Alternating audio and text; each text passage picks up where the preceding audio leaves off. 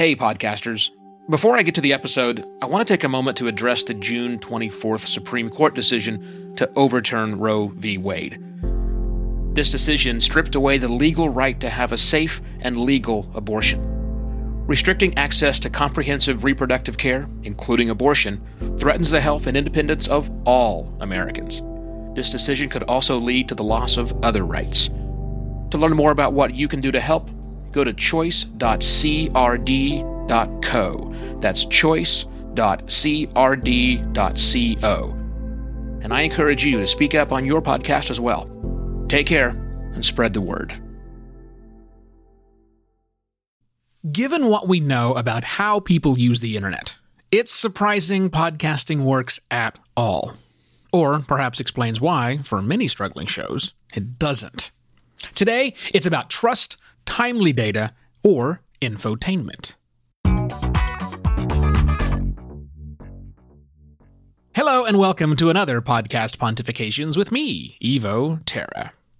So, I got an air fryer recently. Yes, yes, this episode is about podcasting. I just need to start off with a metaphor. Give me a break. That air fryer's very cool, but I really don't know what I'm doing when it comes to an air fryer. So I did what anybody else would do. I started looking for information.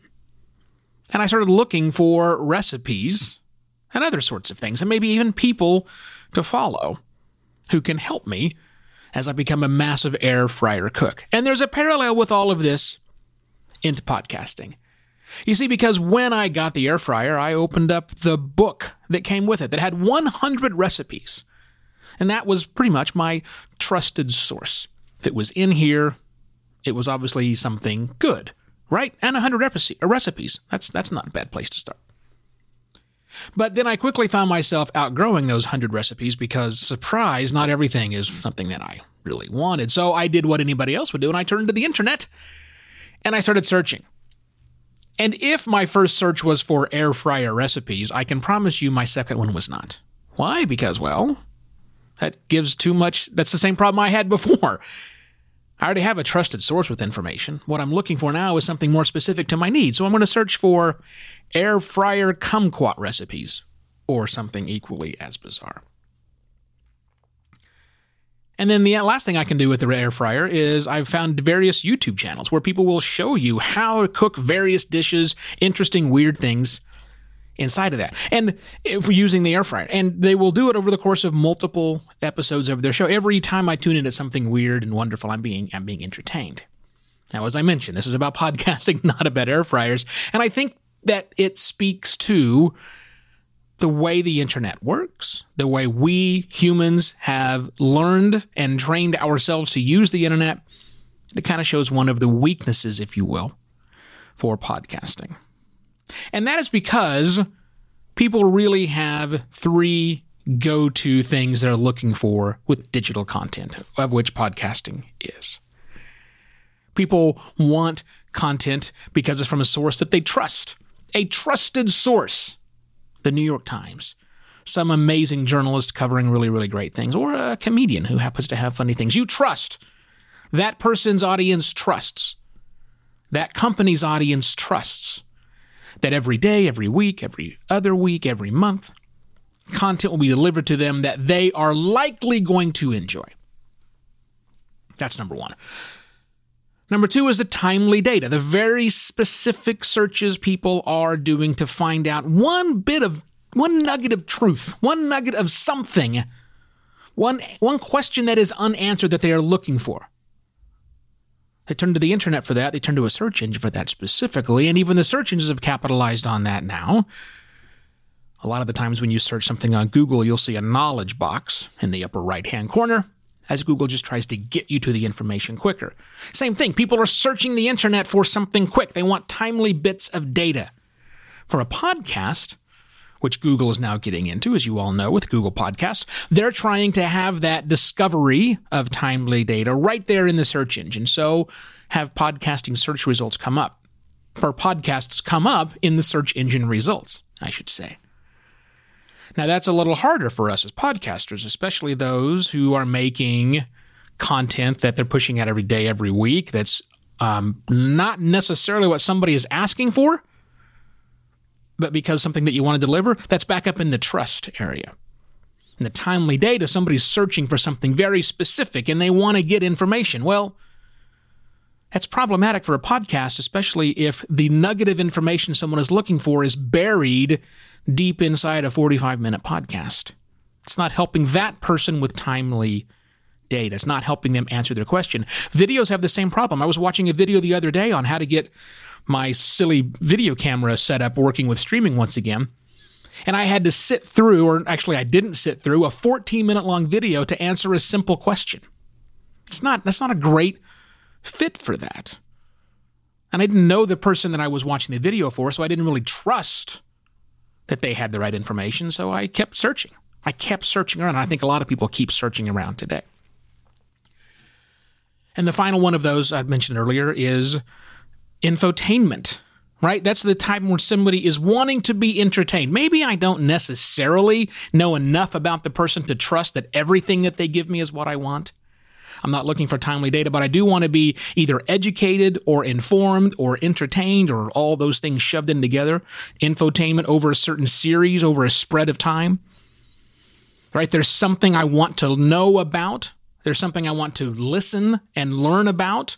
There's something, a story that is really, really compelling that's told over several different episodes, several different installments, miniseries like that works in the podcasting world. But how people go about finding that is different than how they go about finding timely data and how they find someone that they can trust.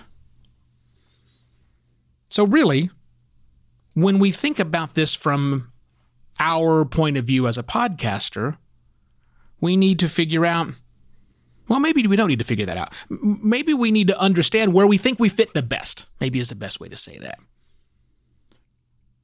it's hard to be an individual without a big following who's not a celebrity and to develop that trust. So if people don't trust us, don't know who we are, don't know the company, don't know the service behind us, asking them to listen to a podcast and getting to subscribe to a podcast is awfully way too big of an ask. They're going to instead go to the service go to the company, go to the person they already trust to deliver that information. Of course, trust is something that you can build up over time.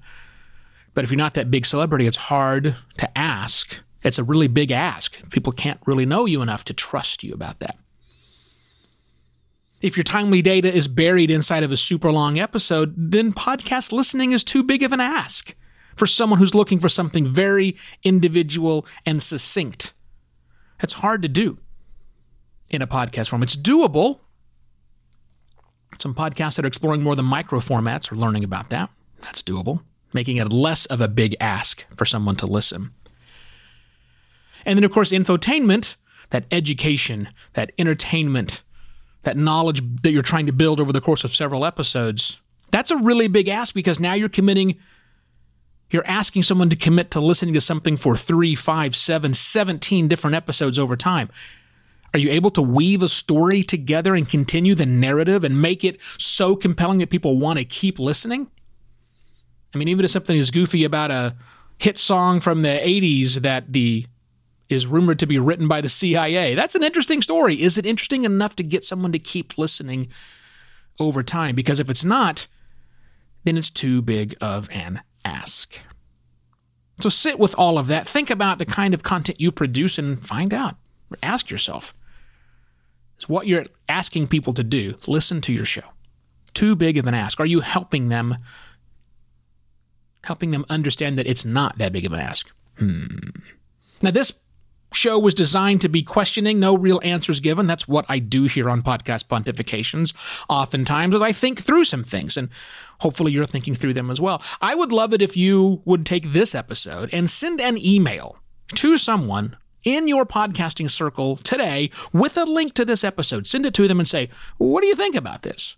It helps get exposure for my show and also gets people talking, which is really what I want to do. Because as we talk, we can ultimately make podcasting better. And if you're happy that season three is back and I am back bringing this into you and you trust me, uh, it'd be great if you went to buymeacoffee.com slash evoterra and signed up for like a monthly donation. It's a little bitty tiny amount of cash for you and it keeps the show going. It makes me feel nice and warm inside. And plus, hey, money's always good. All right, that's it. I shall be back tomorrow with yet another podcast pontifications. Cheers.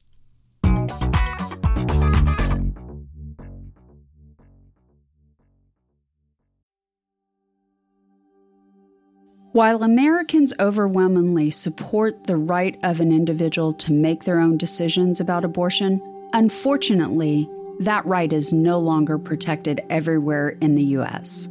The Supreme Court overturned Roe v. Wade on June 24th. Abortion is a basic healthcare need for the millions of people who can become pregnant. Everyone should have the freedom to decide what's best for themselves and their families including when it comes to ending a pregnancy. This decision has dire consequences for individual health and safety and could have harsh repercussions for other landmark decisions. Restricting access to comprehensive reproductive care, including abortion, threatens the health and independence of all Americans. Even if you live in a state where abortion rights are upheld, access to safe medical procedures shouldn't be determined by location, and it shouldn't be the privilege of a small few. You can help by donating to local abortion funds. To find out where to donate for each state, visit donationsforabortion.com. That's donations, the number four, abortion.com. If you or someone you know needs help, or if you want to get more involved, here are five resources. 1. Shout Your Abortion is a campaign to normalize abortion. 2. Don't Ban Equality is a campaign for companies to take a stand against abortion restrictions. 3. Abortion.cafe has information about where to find clinics. 4. PlanCpills.org provides early at home abortion pills that you can keep in your medicine cabinet. And five, choice.crd.co has a collection of these resources and more. We encourage you to speak up, take care, and spread the word.